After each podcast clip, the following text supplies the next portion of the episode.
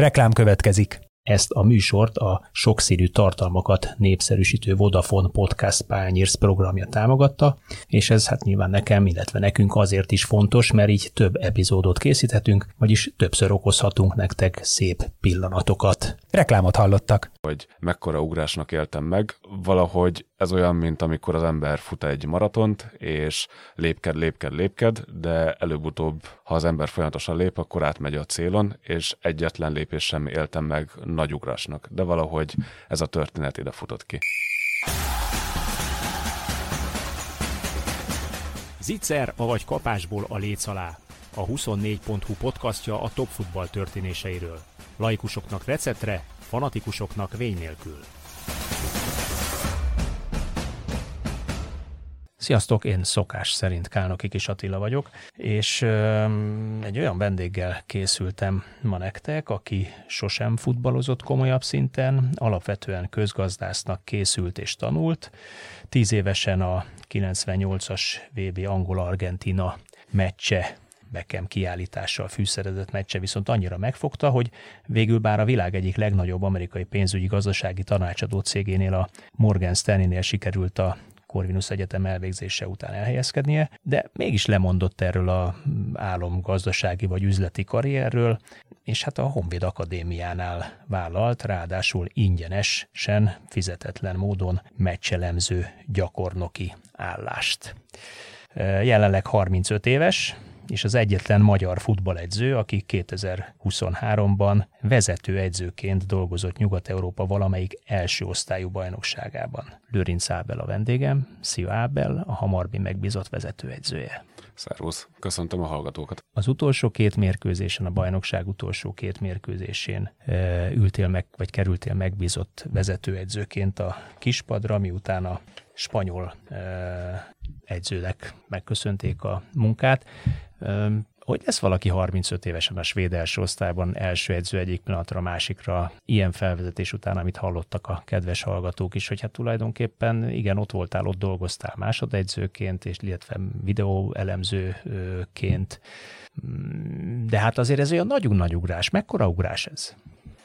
Őszintén szólva, most, hogy ezt így felvezetted, kicsit azon gondolkoztam, és ez néha eszembe jutott, hogy az élet mennyire kiszámíthatatlan. Nyilván ez nem volt tervevéve, de így alakult. A spanyol vezetőedző kapott egy ajánlatot a Queen's Park Rangers-től, és azonnal távozott Angliába, vitte az első számú pályaedzőt magával, két mérkőzés volt hátra a szezonból. Sajnos már nem volt matematikai esélyünk sem, hogy elérjük az első három helyet, és ezzel a szezon célkitűzését elérjük, de ha esetleg kétszer kikapunk, volt erre egy lehetőség, hogy kiesünk az első nyolcból, és akkor a következő évi kupában egyel kevesebb hazai meccsünk lesz. Ez nyilván pénzügyileg is fontos volt a klubnak, illetve illetve olyan szempontból is, hogy könnyebben tudjunk a kupában jó eredményt elérni a következő szezonban, de igazából egy olyan szituáció volt, amikor nem lett volna értelme annak, hogy egy új vezetőedző jöjjön a klubhoz két mérkőzéssel a szezon vége előtt. Ismertem a keretet, ismertem a klubot, mindenkivel jó viszonyt ápoltam, és szerintem ez egy olyan megoldás volt, ami mindenki számára kiválóan sikerült. Hát mondhatni, hogy villámkarrier, tehát ha azt nézzük, hogy 2014 nyarától dolgoztál ingyenesen a Honvédnál, majd közben saját költségeden elkezdtél különböző képzéseket végezni, Skóciában tanultál, stb kilenc év telt el azóta. Tehát a nulláról kilenc év alatt küzdötted föl magadat a svéd első osztály egyik, hát mondjuk azt nyugodtan ki lehet jelni, a legnépszerűbb csapatának, hiszen szolid megnéztem, direkt 26 ezeres átlagnéző szám volt a tavalyi bajnokságban, ami, ami hát mondjuk hogy durván két és félszerese a, a Ferencvárosénak, amelyik Magyarországon a legtöbb, tehát hogy csak úgy, úgy lássuk a, a, az, az arányokat, hogy mennyien és milyen tömeg kíváncsi a hamarbi játékára. Visszatérnék arra, hogy mekkora ugrásként élted ezt meg? Tehát mi a, mi, me, ha lépcsőfokot kell mondani, akkor mondjuk a, a videóelemző, vagy, vagy volt ennek egy szép angol neve, mi is az? Uh, match analyst, maybe performance analysis, ja, igen, de ez a, ez a match and performance van, analysis, igen, igen, igen. Tehát csapatszintű és egyéni analíziseket végeztél a játékosok fej és a csapat fejlődés érdekében. Tehát ebből a, a cipőből egy, egy másik polcra kerülni, az, az mekkora felelősséggel jár ugrás? Milyen érzések voltak benned, amikor egyáltalán szóltak, hogy figyelj, beugranál? Őszintén szóval nem volt semmilyen kérdés bennem azzal kapcsolatban, hogy szakmailag meg tudom-e oldani, mivel nagyon érdeklődtem afelé, hogy különböző edzők hogyan gondolkodnak. Minden szituáció más, és mindig próbáltam megtalálni azt, hogy az edző miért úgy döntött, ahogyan döntött, próbáltam más edzők fejébe belekerülni. Nyilván ez egy teljesen új szituáció volt számomra, és be kell, hogy valljam, izgultam előtte, mert mindig, hogyha az ember kap egy ekkora feladatot, és valamit először csinál, ez, ez egy tipikus olyan szituáció, ami egy, egy drukkal jár. Izgultam előtte, ezt, ezt nem kell titkolni, de ugyanakkor, amikor elkezdtem, megtartottuk az első edzést, akkor, akkor realizálódott bennem, hogy igenis ezt, ezt meg tudom csinálni. Tehát valahol hittem magamban, hogy ez sikerülni fog, meg tudom csinálni, de amikor már csináltam, és ott voltam benne,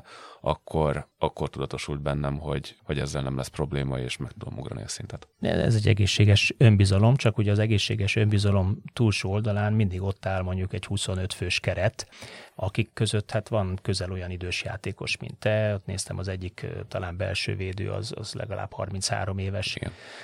aki a csapatkapitány is, azt hiszem. Hogy fogadott az öltöző? Hogy fogadták ezt a döntést a játékosok? Amikor egy új vezetőedzőt kineveznek, természetes, hogy a játékosok először nézik, hogy milyen szabályok vannak, meddig lehet elmenni, illetve nekem is ez egy új szerepkör volt, de ugyanakkor nagyon jó volt a viszonyom a kerettel, a játékosokkal, és talán az előző kérdésedre visszatérve, hogy mekkora ugrásnak éltem meg, valahogy ez olyan, mint amikor az ember fut egy maratont, és lépked, lépked, lépked, de előbb-utóbb, ha az ember folyamatosan lép, akkor átmegy a célon, és egyetlen lépés sem éltem meg nagy ugrásnak. De valahogy ez a történet ide futott ki. És elemzőként, pályaedzőként és mindig őszinte voltam a játékosokkal. Ha valamit valahogy látok, ha ezt meg kellett osztanom velük, akkor megtettem, és ehhez akartam tartani magamat vezetőedzőként is. Ezzel kezdtem, és szerintem ez sikerült is a két hét alatt, és ezt értékelték a játékosok. Említetted, hogy, hogy méregették, hogy feszegették, vagy próbálták feszegetni a határokat. Ezt hogy kell érteni? Mit, mit, mit csinál ilyenkor egy játékos, hogy mik a szabályok, vagy, vagy milyen szabályokat fektettél le? Nyilván ez egy olyan szempontból különös szituáció volt, hogy a szezon végén voltunk, tehát megörököltem egy bizonyos helyzetet. A csapat egy bizonyos ponton volt. Ez normális, hogy a szezon végén vannak olyanok, akik lehet, hogy kevesebbet játszottak, vagy az előző vezetőedzővel nem voltak olyan jó kapcsolatban, de számomra fontos volt, hogy mindenki tudja, hogy tiszta lappal indulunk, és noha történet bármi a következő két mérkőzésen, őszintének kell lennünk egymáshoz, és azt kértem, hogy a konkurencia csapaton belül legyen nagyon-nagyon magas fokú. Kicsit az volt az érzésem, hogy pár játékos úgymond kívül állt a csapaton, azért mert már régóta nem játszottak, de számomra nagyon fontos volt, hogy ezek a játékosok újra be legyenek vonva, és úgy érezzék, hogy részesei a csapatnak, és aktívan tudnak tenni a csapat sikereiért. E, október, tavaly, 2022. október 8-án beszélgettünk először, akinek hallgatóink közül kedve van, az nyugodtan hallgassa vissza azt az adást, mert, mert kiváló szerintem nagyon érdekes dolgokat mondtál, és nagyon érdekes összefüggéseket e, láttattál a a skandináv svéd futballkultúra, öltözői kultúra és a magyar öltözői kultúra között a nyitottság és a zártság közötti átmeneteket próbáltuk kicsit bemutatni. És akkor azt mondtad, hogy óriási tapasztalat volt számodra, és kicsit szokatlan és furcsa, hogy Svédországban úgy kezdődik egy meccsértékelés, hogy kiáll az edző középre, és megkérdezi a játékosokat, hogy mi volt a véleményetek, amit úgy mondtad, hogy Magyarországon ez szinte elképzelhetetlen, mert itt sokkal inkább ugye egy ilyen edzői, hát nem azt mondom, hogy diktatúra, mert az csúnya szó, hmm. hanem, hanem ugye egy edzői felelősség vállalás van, és a játékosok ellenben nem szoktak kérdezni az edzőtől, mert sok esetben a játékos, hogyha még kérdezik, akkor sem válaszol, mert tulajdonképpen ahhoz van szokva, hogy letolástként hmm. kérdez az edző. Amikor beléptél először vezetőedzőként az öltözőbe, akkor az hogy nézett ki, hogy te is kérdeztél a játékosoktól, vagy ők kérdeztek tőled? Nem. Amikor először beszéltem, igazából egyénileg beszéltem játékosokkal, ott nyilván egy sokkal nyíltabb beszélgetésről van szó, mert bizonyos kérdésekben ki akartam kérni. A csapat a... vezető játékosairól beszélünk ilyenkor, vagy, vagy összes játékossal Nem, külön természetesen a vezető játékosokról, a csapatkapitányokról beszélünk. Viszont amikor a csapat előtt először beszéltem, akkor egyértelműen kijelöltem, nem, nem kérdeztem senkit, hanem kijelöltem, hogy ezt szeretném, ezt akarjuk elérni, ez az út. Szerintem nagyon fontos, hogy amikor egy új vezető érkezik, akkor tiszta legyen mindenki számára, hogy mi az az egy dolog, amiért dolgozunk, és amit szeretnénk elérni. És, és fontos volt, hogy az elején mindenki tisztában legyen vele. Ne legyen senki fejében kérdés, hogy mit akarunk a következő meccsen, illetve a következő két meccsen elérni. Mi volt a cél? A nyolcban maradás? Vagy két meccsen a Halmstadt, illetve bocsánat, puskáznom kell. Ki volt a másik? A Vernamo volt az Vernamo, első igen, mérkőzés. Igen, igen. Vernamo ellen idegenben és a Halmstadt ellen otthon fejeztétek be. Mi volt a célkitűzés? Konkrétan kaptál a klubvezetéstől is egy, egy elvárást, egy utasítást, és azt te továbbítottad az öltöző felé, vagy saját célokat fogalmaztál meg? A cél az volt, hogy az első nyolcban végezzünk, viszont én nem így akartam ezt megfogalmazni a csapat felé, hanem sokkal inkább um, nem tudom magyarul ezt hogy lehet mondani, de angolul ezt processnek mondják, tehát inkább arra helyeztem a hangsúlyt, hogy hogyan akarunk minden nap viselkedni. Voltak bizonyos szabályok, amiket el akartam törölni, ezeket elmondtam, hogy oké, okay, ezeket eltöröljük ezért és ezért, de ugyanakkor azt kértem, hogy legyen magas fokú a a versenyszellem az edzéseken, illetve elmondtam, hogy rövid edzések lesznek, elmondtam, hogy kicsit miben fogok változtatni az edzéseken, de és hogy miért változtatok ezen, és hogy ez azt a célt szolgálja, hogy a következő két mérkőzésen ö, jól tudjunk szerepelni. Egy kicsit olyan szituáció volt a Vernamo nagyon jól szereplő csapat, és talán az egyik legérdekesebb stílusban játszanak a bajnokságban, és az előző három meccsen mindig kikaptunk tőlük. Illetve ez egy kis csapat, igazából egy faluban vannak, nagyon rossz minőségű a pálya, és pontosan tudtam, hogy a csapatnak volt problémája az olyan meccseken, ahol tehát egy ilyen szituációba kerülünk. És el akartam kerülni azt, hogy elment a vezetőedző, igazából nem érhetünk oda a nemzetközi kupára, és most mindenki hirtelen az utolsó két hétre elmenjen vakációzni. Tehát szerettem volna mindenkit bevonni, kicsit szórakoztatóbb edzéseket úgymond, kicsit játékos barátabb edzéseket, ugyanakkor dolgozni a taktikán, de úgy, hogy a játékosok nem tudják, hogy a taktikán dolgozunk, ha érted, hogy mire gondolok. Persze rávezető gyakorlatokkal, olyan kis moduláris gyakorlatokra gondolok én, amik ugye lényegében látatlanba modellezik és gyakoroltatják azt, amit később a taktikánként szeretné viszont látni a pályán. Abszolút, tehát olyan gyakorlatok, vagy olyan, olyan edzések, ahol um, high level of competition, de ugyanakkor van egy taktikai célja a játéknak, de a játékosokat a megoldásra az kényszeríti rá, hogy milyen szabályokat fektetünk a gyakorlatban, mekkora a terület, milyen alakú a terület, illetve milyen formációkban játszunk, milyen szabályok vannak, de a játékosok nem tudják úgymond, hogy, hogy a taktikán dolgozunk, tehát egy folyamatos élvezetes játék.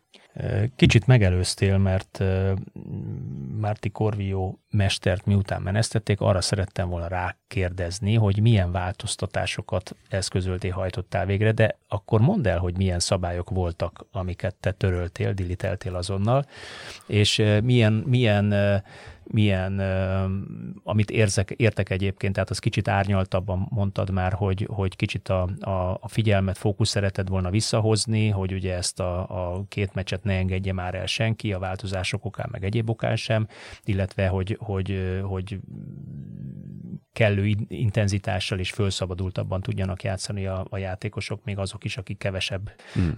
játékpercet kaptak a spanyol mesternél. Tehát mi volt az, amit eltöröltél, és milyen konkrét változtatások voltak taktikailag mondjuk?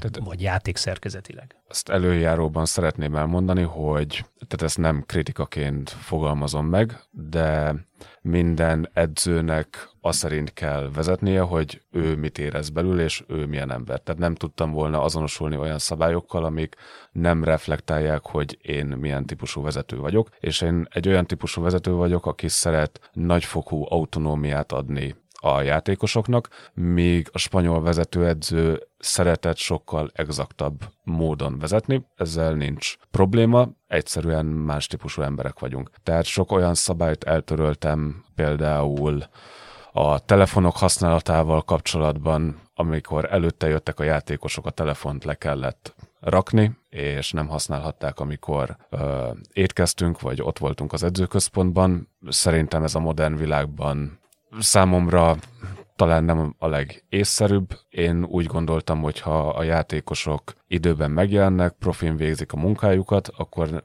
Edzés alatt nem használják a mobilt. Természetesen, és meetingek alatt utá- sem. Utána miért ne használnak? Abszolút, és tehát, hogy én a, abban nem láttam problémát, hogyha valakinek három gyereke van otthon, és természetesen a feleség hívja, hogy az egyik gyerek beteg lett, vagy valamit el kell intézni, és ebéd közben ezért valaki kimegy és felveszi a, a telefont, számomra ez nem, nem probléma. Tehát ez volt például az egyik, egyik szabály. Érzékelhető szerintem a, a feszesség és a lazaság, vagy lazább szemlélet közti különbség, és játék szerkezetben, felállásban hány helyen cseréltél például játékost mondjuk az előző meccsekhez képest? Voltak olyan játékosok például, az egyik játékos kezdett az utolsó két mérkőzésen, előtte viszont hosszú ideig sérült volt, de az előző meccseken nem is volt a keretben. Különböző szituációk és tehát különböző szituációk vezettek ahhoz, hogy ő miért kezdett ezeken a mérkőzéseken, de, de úgy láttam, hogy ő volt az egyik játékos, aki egyszerűen megnyerte magának a pozíciót az edzésen mutatott teljesítményével.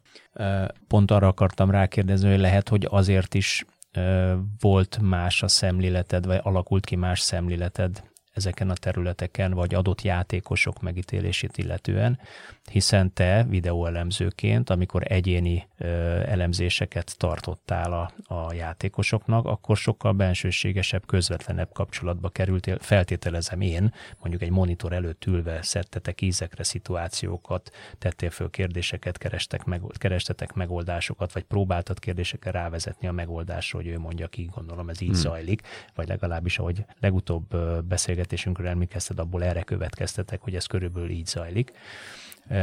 Lehet ez is az oka, hogy, hogy neked azért jó néhány vagy játékosok többségével egy, egy teljesen más bensőségesebb viszonyod volt? Természetesen, illetve edzéseken, amikor taktikai edzésünk volt, én voltam felelős azért, hogy a csere csapat úgy játszon, mint az ellenfél, tehát sok időt töltöttem azokkal a játékosokkal, akik nem minden héten voltak a kezdő csapat tagjai.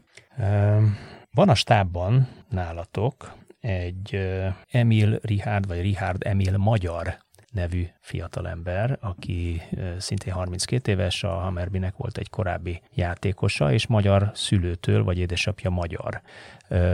Ő most került be a stábba azáltal, hogy a spanyol edző vitt mindenkit a Queen's Parkhoz, vagy már korábban is azért ott sertepert élt a, a utánpótlás vagy a stáb környékén?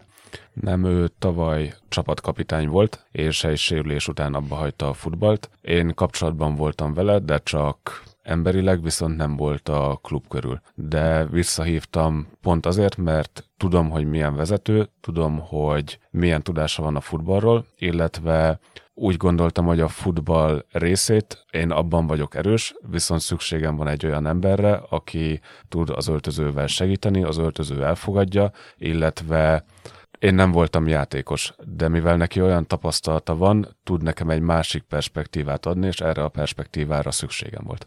Hogy fogadta, hogy megkerested? Mert akkor ezek szerint ugye ez is egy olyan újítás, hogy miután rákényszerültél, hogy a stábodba behozzál embereket, vagy te alakítsd ki a saját stábodat, kvázi visszanyúltál egy olyan játékosért, aki lényegében egy sérülés miatt abba hagyta, és eltávolodni játszott, látszott a, a futballtól. Hogy fogadta ő ezt a, hát nevezük gesztusnak, mert azért ez egyfelől gesztus is, mind a mellett nyilván, hogy józan érdekből tett gesztus felhívtam, és először nagyon meglepődött a dolgon, de megbeszélte a barátnőjével, és akkor 15 perc után visszahívott, és, és boldogan jött. Sokat nem gondolkodott. Ne, ne, Egyébként nem beszél sokat. magyarul? Nem, ő nem beszél nem magyarul beszél, sajnos. ő, ő már teljesen mm, svédként. Igen. Ott is született, Malmöben született, ha jól Igen. emlékszem, és volt talán egyszer-kétszer svéd utánpótlás válogatott 21-ben, meg U19-ben. E, jó. E, korábban ugye ezt már említettük, csapatszintű és egyéni videó analíziseket készítettél, illetve osztottad meg. Na ez a feladatkör kire hárult ezek után, hogy kineveztek téged? Ezt továbbra is én csináltam akkor lényegében kettős szerepkörben voltál, vagy nem akartad kiadni a kezedből már erre a két mérkőzésre? Nem, két mérkőzésre igazából nem lett volna értelme. Tehát pontosan tudtam, hogy mit akarok. Két hét alatt nem tudtam volna valakit megtanítani arra, hogy, hogy mit szeretnék látni, és hogyan szeretném a dolgokat. Mennyivel láttál bele jobban vezetőegyzőként a klub működésébe, életébe, hiszen az egy közvetlenebb kapcsolat a klubvezetéssel, mint videóelemzőként. Előtte videóelemzőként és pályaedzőként is nagyon sok mindenről tudtam nyilván. Vezetőedzőként napi szinten kapcsolatban álltam a, a a sportigazgatóval, ugyanakkor, mivel ez egy ideiglenes kinevezés, nyilván nagyon sok olyan hosszabb távú dolog nem rám hárult, ami mondjuk egy rendesen kinevezett vezetőedző szerepkörébe tartozna. Mint például, hát gondolom az a meccsek után a sajtótájékoztatóra te mentél feltételezem. Abszolút, abszolút. Mi az, ami, mi az, ami hosszabb távon mondjuk még egy vezetőedző feladatába tartozik Svédországban? Nyilván az igazolásokról való döntés, tehát ez előtte videóelemzőként, illetve pályaedzőként nyilván kikérte a vezetőedző a véleményemet, de akár hosszabb távú stratégiai döntésekben nyilván, nyilván nem lett volna értelme engem bevonni úgy, mint egy vezetőedzőt bevonnak. Ugyanakkor arra is oda kellett figyelnem ezen a két mérkőzésen, hogy nagyon sok fiatal játékos van a Hamarbi kötelékében, és ez nem titok, hogy a klub számára nagyon fontos, hogy őket értékesítsük. És volt olyan játékos, akinek, akivel tényleg sokat foglalkoztam, illetve akivel azért adtam akinek azért adtam több játékpercet, illetve szerepet, mert szerettem volna, hogyha az ő pályafutása olyan mértékben fejlődik, és olyan ütemben, ahogy azt ő megérdemli. Svédországban tavaszi őszi bajnoki rendszer van, tehát tulajdonképpen befejeztétek a 30. fordulóval a, a bajnokságot, és egyébként csak, hogy, hogy az átigazolásokról beszélgetünk, csak hogy mondjak egy, egy adatot, a 2022-es, 23-as évben 11,65 millió euróért adott el a klub, és 6,7 millióért vásárolt. Egy évvel korábban 7,75 millióért adott el, és 900 ezerért vásárolt. Jól tükrözi ez a pozitív, erős, masszív pozitív szaldó, hogy azért a, a svéd klubok, így a Hamarbi is körülbelül tudja azt, hogy mi a helye és a szerepe ebben a nemzetközi futballpiramisban. Alapvetően ti mind a mellett, hogy kiszolgáljátok a közönséget, a szép számú közönséget, 33 ezer gyönyörű stadionotok van Stockholmban, mind a mellett azért alapvetően a játékos nevelés, értékesítés egy fontos lába feltételem a bevételeknek. Természetesen. 5,5 millió euróért adtatok el legdrágábban ö, játékost, ezt a, hú, hirtelen akartam mondani, Viljot Svedberg Igen, fiatalembert a Celta Vigónak. Mm, ez eddig a, a klubnak a, a történelmi csúcsa idén, gondolom bajnokság végével, hány játékost gondolod úgy, hogy, hogy magasabb szintre, vagy külföldi, baj, vagy mondjuk európai bajnokságba lép tovább? Sok játékos lesz. Tehát megint nagy játékos mozgás várható. Több olyan fiatal játékosunk van, akiért érdeklődnek magasabb szintű bajnokságból, és nyilván a fiatalok is tudják, hogy ha itt tudnak produkálni egy jó szezont, azzal meg tudják alapozni a karrierjüket, és ilyenkor a klub érdeke is, hogy ezek a játékosok tovább tudjanak lépni, nyilván megfelelő kompenzáció fejében. A klub tulajdonosa egy AEG nevű, magyarul mondtam AEG nevű amerikai sport és zenei investor cég 23,5 százalékban, és 23,5 százalékban egy Zlatan Ibrahimovic nevű úriember is tulajdonosa ennek a cégnek, illetve 51 százalékban a klub a tulajdonos, hiszen Svédországban is él az a, a szabály, hogy 50 plusz 1 százalékban non-profit szervezeté a klubbé kell legyen, a, hogy maradjon a, a tulajdoni hányad. A tulajdonosokkal volt-e bármiféle, vagy a tulajdonosi körrel van-e, vagy volt-e bármiféle kapcsolódási pontod ez alatt a két hét alatt, rövid két hét alatt, vagy túl rövid az idő ehhez? A kinevezéskor kaptam megerősítő üzeneteket, nyilván sok szerencsét kívántak. Kitől? A, a, úgy hívják, hogy board, ugye van egy board, aki felel a klubért, az, ennek a boardnak a több képviselőjétől is kaptam üzeneteket. Zlatántól magától nem? Vagy annyira el volt fogva, hogy éppen most Milánóba menjen megint, vagy, vagy mi legyen? Igen, mindenki Zlatánról kérdez, de Zlatán napi szinten nem nem tartózkodik Stockholmban, neki ugye elég sok elfoglaltsága van. Nyilván, de egyébként mennyire tartja rajta a, a kis művelykúját vagy mutatóját a Hamarby pulzusán, vagy egyszerűen csak befektetésként tekint rá, és biztos benne, hogy a, a board, az igazgatóság, az elnök, a sportigazgató tisztességesen végzi a munkáját. Ez, hogy ő biz- tehát vannak megfelelő emberek, a sportszakmai részért a sportigazgató felel, a pénzügyi részért a board, illetve a CEO, és érzleten ezekbe nem szól bele tudtommal évvégén megnézi az Excel tábla jobb alsó sarkát, és hogyha egy pozitív számot lát, akkor nincs kérdése. Osztalékfizetés. Köszönöm szépen. Nem? Vagy, vagy hogy, hogy működik ez?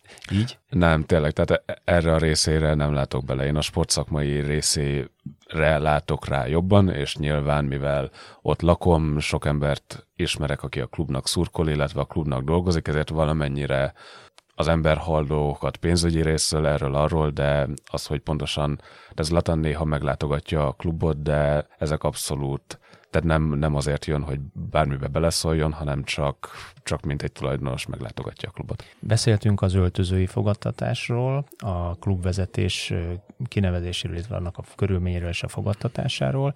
Említetted a szurkolókat most az imént harmadiként. A szurkolók hogyan fogadtak? Tehát mondjuk a Hamstadt elleni utolsó bajnoki mérkőzésen volt-e valami hát nem mondom, hogy különleges, de, de valamiféle olyan visszajelzés, ami, ami számodra fontos volt, vagy, vagy meglepett. A Hammarby abból a szempontból különleges, hogy ugye 30 ezer szurkoló van a mérkőzéseken, ha az ember nem nyer, akkor lehet, hogy a bevásárlóközpontban is oda jönnek, hogy miért nem így cseréltél, vagy a játékosokhoz oda mennek, hogy ez a teljesítmény nem volt elég jó, és nyilván ezt a nyomást elviselni, ez, ez kell egy bizonyos típusú szemlélet, vagy egy nyugodt embernek kell lenni, aki bízik saját magában. Volt ilyen, hogy a bevásárlóközpontban odajött a szurkoló, hogy gratulálok, Mister, de hát miért ezt cserélte miért nem azt cserélte be? Tehát olyan volt, hogy egy meccs után a másik pályaedzővel elmentünk meginni egy sört, és az pont egy győztes meccs volt, és akkor utána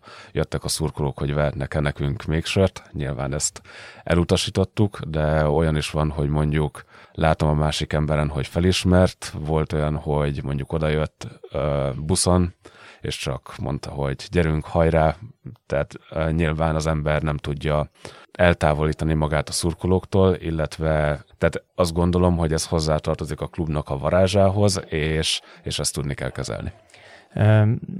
Elérkeztél egy bizonyos szintre, ugye ezt a 2014-től 2023 teléig lezajlott 9 évet azért, vagy 9 és fél évet, ez egy viszonylag szép karrierív, valljuk meg őszintén, pláne, hogy, hogy ahogy felvezettem a műsort, ugye pillanatilag én legalábbis nem tudok másról, jaj, bocsánat, Bölöni Lászlóról tudok, jut eszembe, bár ő román állampolgár, de ugye magyar ember és a, a francia első osztályban egyzősködik a mai napig, de mondjuk magyar állampolgárként én szerintem te vagy az egyetlen, aki Nyugat-Európai Bajnokság első osztályú klubjánál vezetőedző volt, vagy vezetőedzőként dolgozott. Volt-e szó a folytatásról?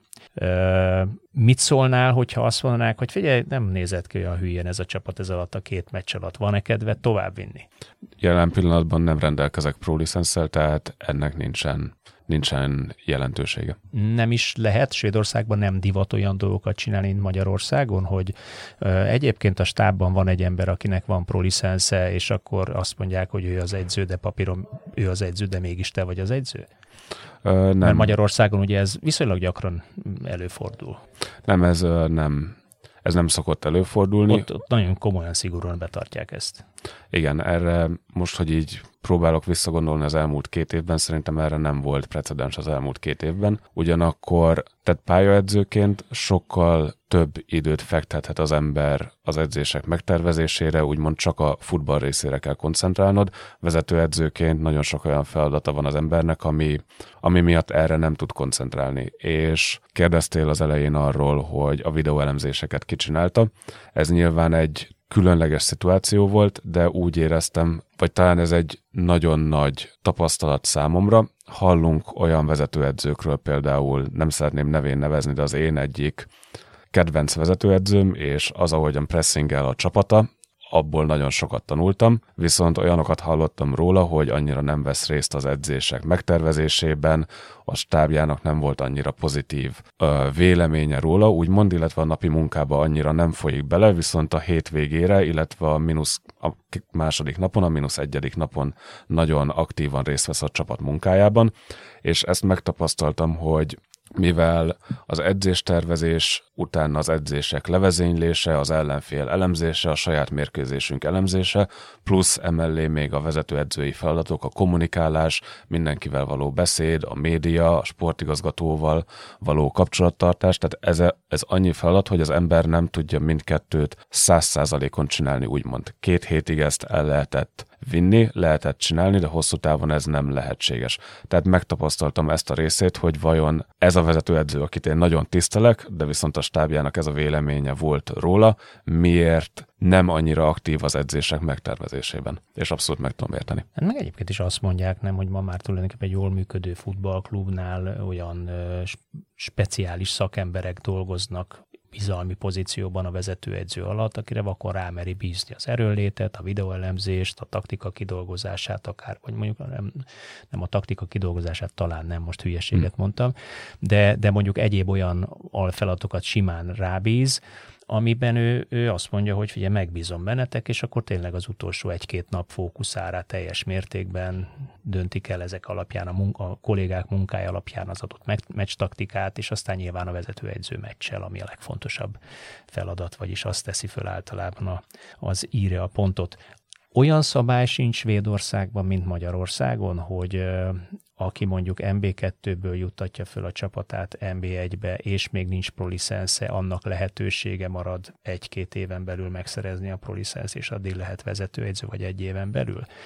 Mi lenne, hogyha van-e ilyen lehetőség? Van-e arra lehetőséget, hogyha azt mondanák, hogy figyelj, van egy ilyen szabályunk, itt a prolicenszes képzés, iratkozz be, és akkor lényegében jogfolytonosan maradhatsz. Erre nincs, nincs opció?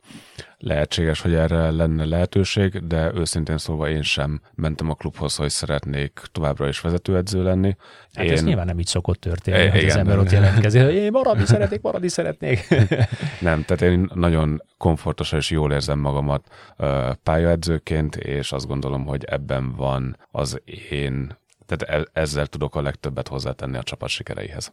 Ez a két hét nem mozgatott ki ebből a komfortzónádból? Nem gondolkozol el azon, hogy mondjuk egyszer azért mégis elvégezni egy prolicenszes képzést, hogy még egy lépcsővel följebb léphessél, vagy megkóstoltad már milyen ez a két hét alatt a vezetőedzői vagy menedzseri ö, pozícióhivatás, és azért úgy, úgy nem ültetett ez bogarat a füledbe? Természetesen élveztem, és valószínűleg lesz ilyen pillanat az életemben, a karrieremben, de úgy gondolom, hogy, hogy ez a pillanat nem most jött el, hanem a jövőben fog.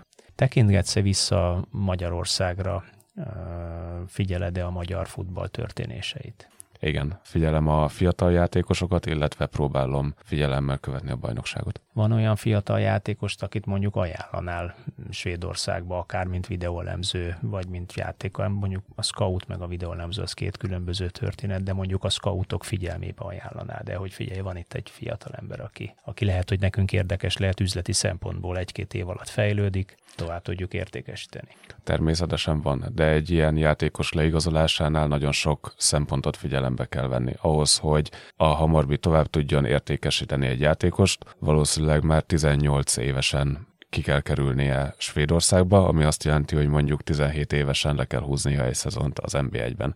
Nyilván ilyen játékos kevés van, és emellé jön még az angol tudás, vajon hogyan fog adaptálódni. Ezek mind olyan kérdések, amik, amik komolyan meghatározzák, hogy valakit érdemes leigazolnunk. Hát ebből az egyik tényező, ugye, hogy 17 évesen mondjuk hány percet játszik az NB1-ben, hány mérkőzése van, az mondjuk alapjaiban határozza meg a, a jelölt, jelölt pozíció, vagy a jelölteknek a számát, mert hát ilyen azért vajmi kevés van a magyar bajnokságban, ezt azért ismerjük el, még akkor is, hogyha az utóbbi évben vagy években azért a, az MLS fiatal támogatási rendszere már olyan mértékűre rugott, amiért már úgy látom, hogy szinte az összes egyesület lehajol, meg hát nyilván a világgazdasági helyzet sem segít abban, hogy ne hajoljanak le ezért a, a szabad szemmel jól látható összegért.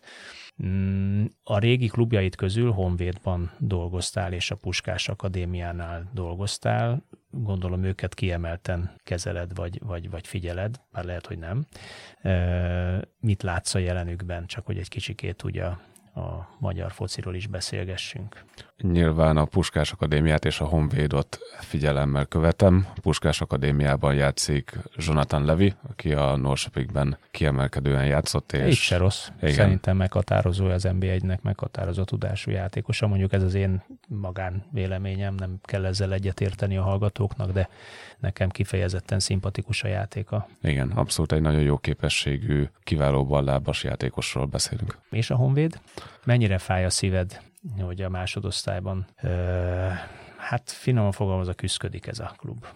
Természetesen fáj a szívem, de nem csak saját magam miatt, hanem tehát ez nem titok, hogy egy ilyen nagymúltú budapesti klub akadémiával tehát egy ilyen klubnak azt gondolom, hogy, hogy az első osztályban lenne a helye. Tehát nyilvánvalóan a magyar futball szempontjából is ez nem, nem a legideál, legideálisabb szituáció. Hogyha Svédországban van egy olyan másodosztályú klub, amelynek a keretét három-négy idősebb játékos gerinc alkotása mentén alapvetően olyan fiatal játékosok alkotják, akik mindegyike U19-es, U21-es válogatott, sőt, ott inkább a kezdő emberek közé tartoznak akkor az a klub a svéd másodosztályban hogy szerepel? Vannak olyan állítások, tudok ilyen állításról, hogy, hogy ugye Skandináviában, ha egy, egy ilyen korosztály vagy egy ilyen szerencsés csillagzat jön össze, hát az utca hosszal nyeri a másodosztályt, és egyébként az első osztályban is valószínűleg egy jó középcsapat lesz belőle a következő évben. Igaz ez az állítás?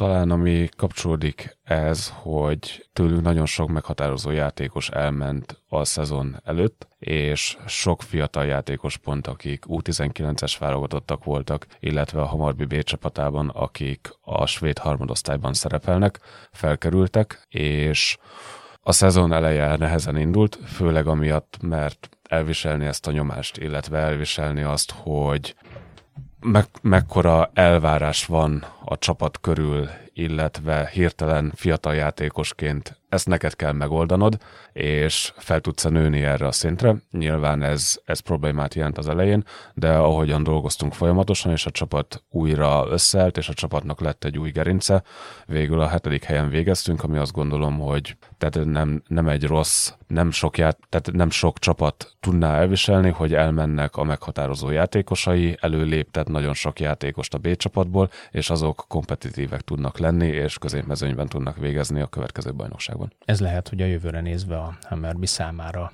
vagy a te munkád lesz is bármi, ugye a jövőben. Gondolom maradsz egyébként? Igen. Tehát lesz is bármi a munkád, mondjuk videólemzőként, akkor valószínűleg megalapozza azt a jövőt, hogyha van egy ilyen év tapasztalat, hogy a következő évben esetleg, még ha adnak is el újabb játékosokat, esetleg egy fényesebb jövő felé néz a klub? Vagy újra fölkúszik az elejére a, a top 3-ba?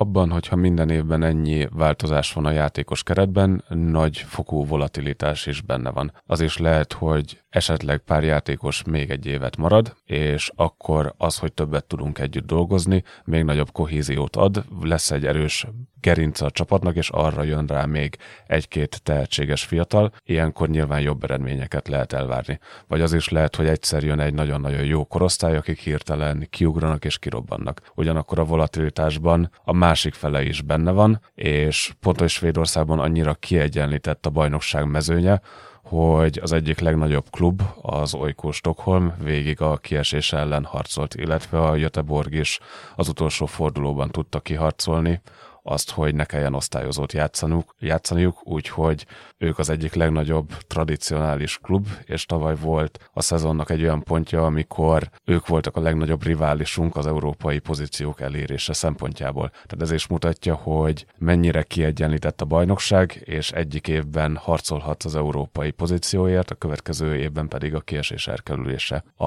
a cél. Hát én azt gondolom, hogy, hogy egyrészt gratulálok neked. Lehet, hogy ezzel kellett volna kezdenem. Bocsánat. Köszönöm Mert szépen. azért én ezt, ezt nagyon, nagy, nagyon nagy dolognak tartom, hogy, hogy ha csak megbízott edzőként, és csak két meccs erejéig, de ott tudsz, vagy tudtál ülni egy svéd első osztályú nagy nevű csapat kispadján. Másrészt pedig hát kívánom neked, hogy, hogy a jövőben is ha nem is ilyen gigantikus sebességgel, szuperszónikus sebességgel fölszálló ágban, most már azért kevesebb a lépcsőfok fölfelé, de azért, azért szépen haladjál a ranglétrán, a kedves hallgatóknak pedig azt ígérem, hogy ha Lőrinc Ábel tovább lép megint valahova, akkor arról biztos, hogy hírt adunk. Köszönöm szépen, hogy velünk voltatok, szia Ábel! Köszönöm szépen!